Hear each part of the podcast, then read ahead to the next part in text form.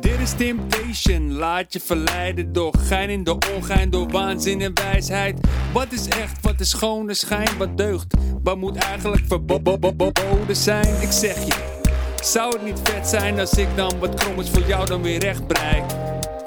Eh, oh ja, sorry, ik was even mijn tekst kwijt. Lieve mensen, hopelijk maken jullie het goed. Te lang is het stil geweest op dit podcastkanaal. Jullie maakten je misschien wel zorgen. Hè, waar is Tim nou? Gaat het wel goed met Tim? Ook op de Juice-kanalen, niks over Tim. Maar ik zal je vertellen wat er aan de hand is. Ik ben druk bezig met een nieuw boek. Waar ik later ongetwijfeld nog van alles over ga vertellen. Maar nu dacht ik, in de tussentijd is het misschien leuk om een paar hoofdstukken in te spreken van mijn eerste boek. Mijn debuut uit 2018, getiteld Brieven aan Koos. Met de ondertitel Avonturen van een zolderkamerfilosoof. Het boek heeft weliswaar een overkoepelende lijn, maar de afzonderlijke hoofdstukken slash brieven lenen zich ook prima om op zichzelf gelezen te worden. De brieven zijn allemaal geschreven vanaf een andere reisbestemming met allemaal een eigen filosofisch thema. Ik heb een kleine selectie gemaakt van de leukste hoofdstukken en dan doe ik er gewoon elke week eentje. Deze keer de inleidende brief. Oké, hier gaan we. Start de jingle.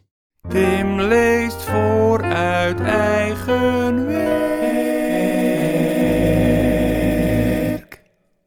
Amsterdam, 23 juni 2018. Beste lezer. Op een zonnige nazomermiddag in 2014 vond ik een hoopvolle uitweg, daar leek het tenminste op, voor de crisis waarin ik verkeerde. Ik woonde destijds op een piepklein zolderkamertje in de Jordaan boven een café waar in het weekend een live band tot diep in de nacht Jordaanese klassieken speelde.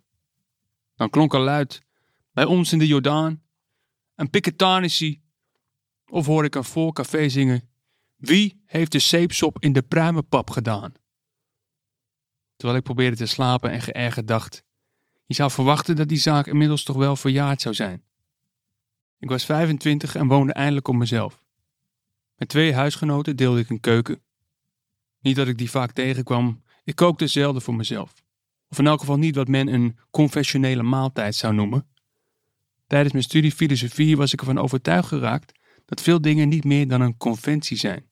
Onze kalender, hoe lang een uur duurt, hoe lang een meter is, onze waardeoordelen over goed en kwaad. En dat gold zeker ook voor onze culinaire gewoontes. Natuurlijk, ons lichaam geeft grofweg aan wat gezond is of ongezond, maar binnen die grenzen bestaat een universum aan vrijheid die we, om die voor onszelf hanteerbaar te maken, inperken met culinaire afspraken. Maar deze jongen ging zich daar niet als een mak schaap naar voegen. Een kaasomelet met een blik doperten en worteltjes als avondeten.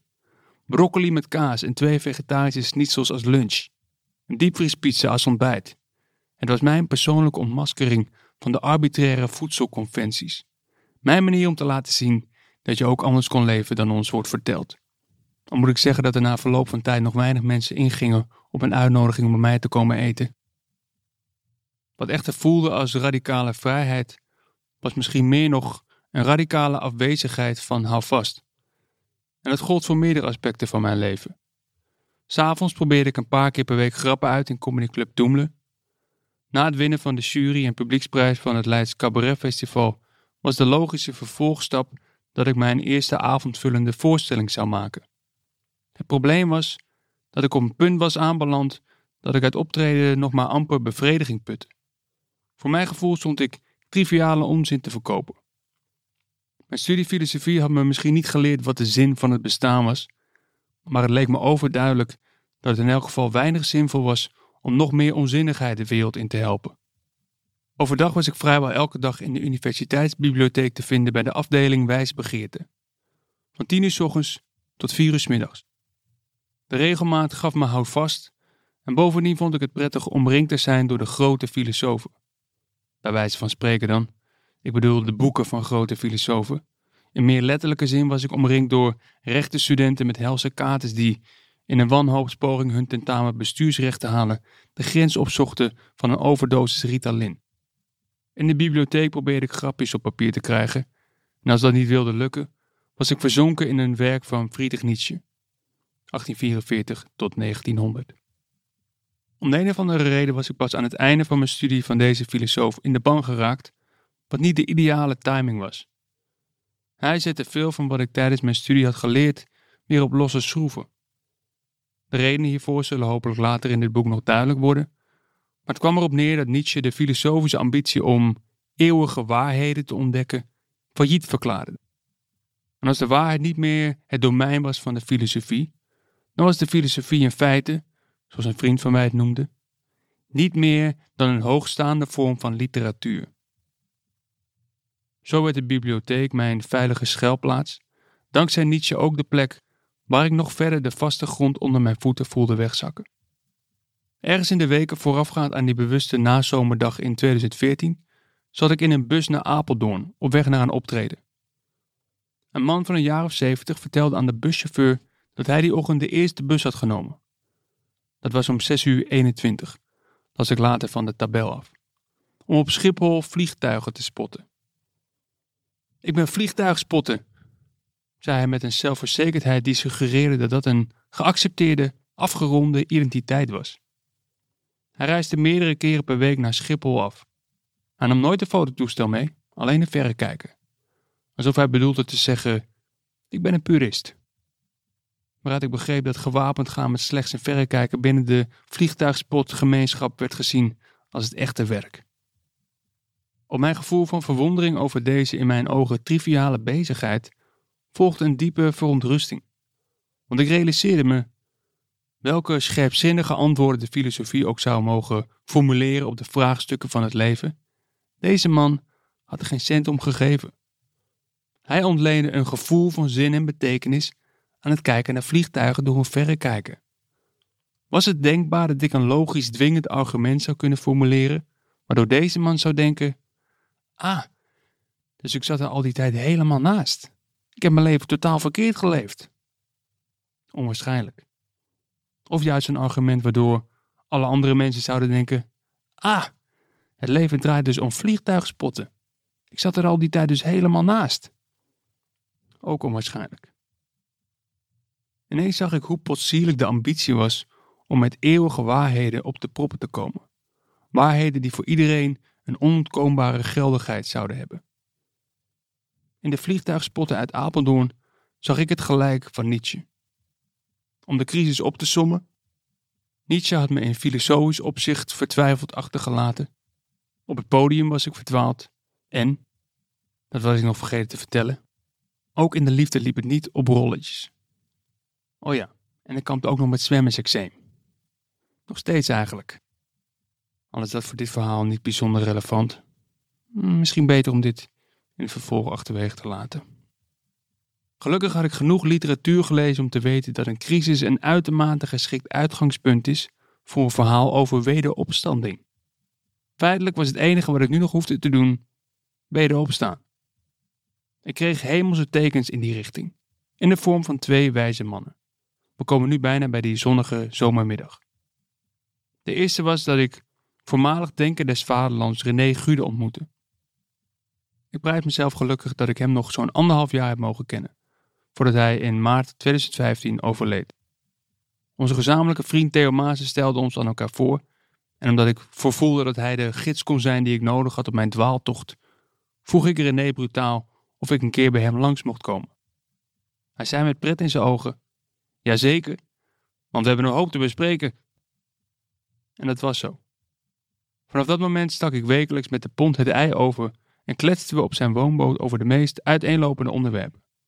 Over de taak van de filosofie, over sterven, over liefdesverdriet. René's manier van filosofie bedrijven was een verademing. Net als Nietzsche had hij het idee van verheven waarheden opgegeven, maar in plaats van daar een enorm drama van te maken, hanteerde hij een benadering die juist uiterst pragmatisch was.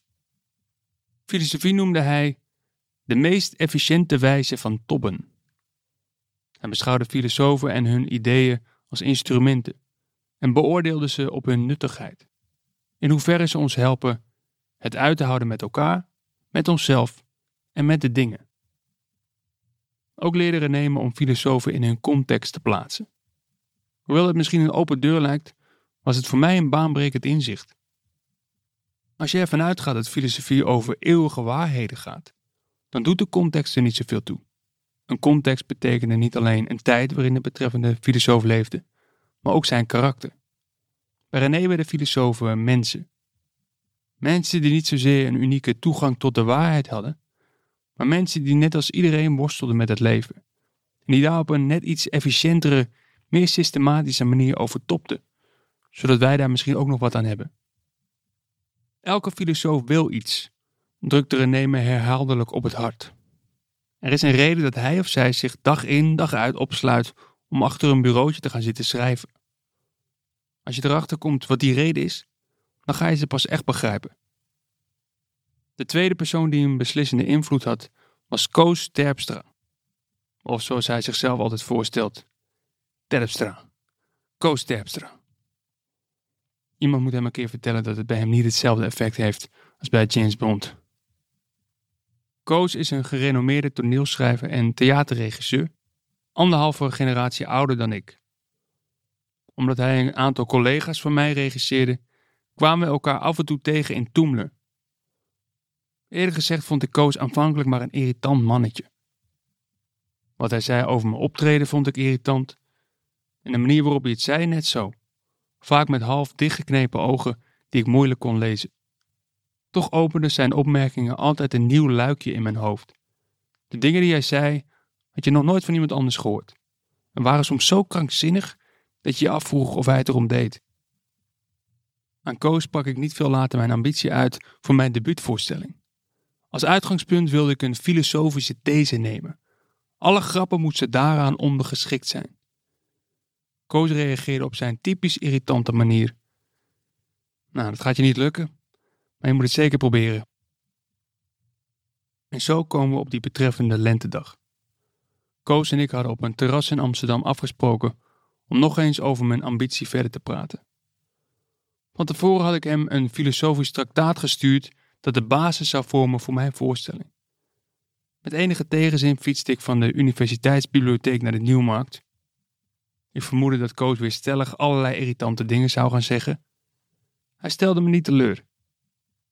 Hij had mijn traktaat gelezen en hij sprak me vermanend toe dat dit niks met theater te maken had.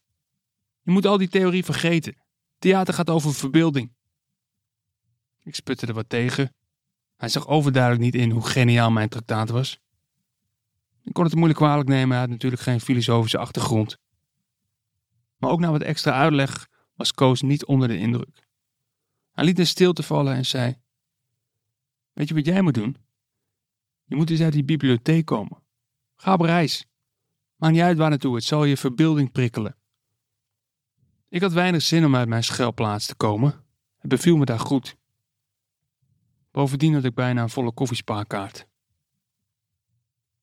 Toevallig had ik diezelfde avond op de woonboot van René afgesproken. Zoals meestal had ik decadente koekjes mee van Van Stapelen. 2 euro per stuk. Gemaakt van chocoladedeeg en gevuld met zachte witte chocolade. En die zo teer waren dat ze de overtocht zelden heel huids overleefden. Of dat een metafoor is voor de breekbare situatie waar ik me in bevond, moet je zelf weten. Het was aanvankelijk niet zo bedoeld, maar ik moet zeggen dat ik de gelijkenis tussen mij en een verrukkelijk chocoladekoekje wel zie. Terwijl René en ik de scherven van koekjes oppeuzelden, legde ik de suggestie van Koos aan hem voor. René was enthousiast over het idee. Toen hij mijn weerstand opmerkte, begon hij over een van zijn favoriete filosofen, Immanuel Kant. Kant zag dat onze instincten en onze natuurlijke neigingen vaak niet onze beste raadgever zijn. Kant staat bekend om zijn extreme gelijkmatigheid. Elke dag leefde hij volgens precies dezelfde indeling, maakte elke dag dezelfde wandeling, elke dag op exact hetzelfde tijdstip. Velen zien hier een neurotische, aspergerachtige neiging in, maar volgens René staat het anders. Kant was van nature juist een losbol geweest, die tot laat in de kroeg met vrienden kaartspelletjes deed of rond de biljarttafel hing. Op een bepaald moment heeft Kant zijn geflieren fluit aan banden gelegd en zichzelf onder een regime gesteld. Hij heeft zichzelf de wet opgelegd. De letterlijke betekenis van het woord autonomie. Auto betekent in het Grieks zelf, nomos betekent wet. En toen kwam de moraal van het verhaal. René zei: Bij jou lijkt het tegenovergestelde aan de hand. Jij bent geneigd tot regelmaat en teruggetrokkenheid. Misschien moet jij jezelf juist ertoe zetten om het avontuur te zoeken. Ik zou willen dat ik me meer herinner van wat hij zei, maar ik weet nog wel dat het overtuigend klonk. De grote filosofen ontwikkelden hun ideeën als instrumenten om het leven te lijf te gaan. Dus waarom zou ik me zoveel mogelijk van het leven afschermen? Alleen door me in de wereld te begeven zou ik mijn instrumenten kunnen slijpen. De reden om te gaan reizen begonnen zich op te stapelen. En ik ging bijna in het lot geloven toen die avond nog een aansporing tot mij kwam. Ik ontving een derde hemelsteken van de man die God had doodverklaard. Op mijn zolderkamertje sloeg ik nietjes de vrolijke wetenschap open en mijn oog viel op de volgende zin.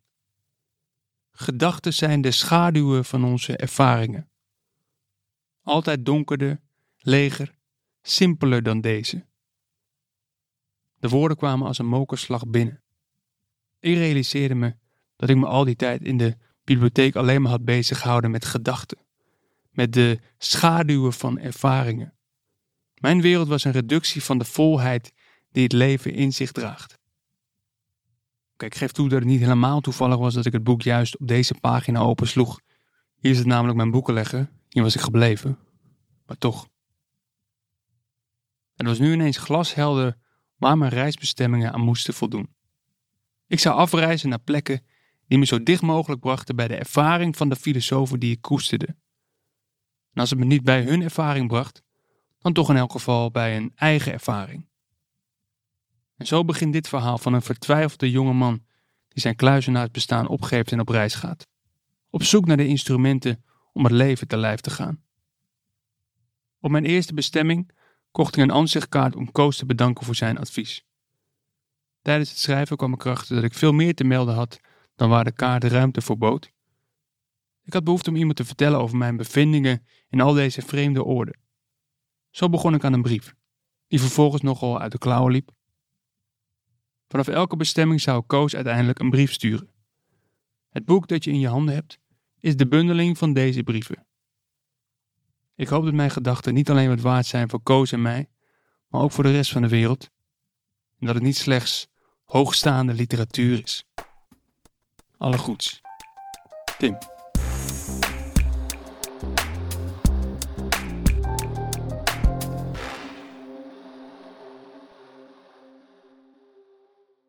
Misschien leuk om te weten nog. Mijn nieuwe boek is zojuist verschenen. In onze tijd. Leven in het calamiteitperk. Dit boek is mijn, nou, ik kan best zeggen, onbescheiden poging tot een verhelderend perspectief op onze tijd en op wat ons daarin te doen staat. Af en toe komt er ook een grapje voorbij, ter afwisseling van al dat filosofische gezever. Het boek ligt nu in de lokale boekhandel. En anders kun je het ook bestellen via de link in de show notes of ga naar timfransen.nl. Daar vind je ook een uitgebreidere beschrijving van het boek. Tot zover dit nieuwsbulletin over en uit.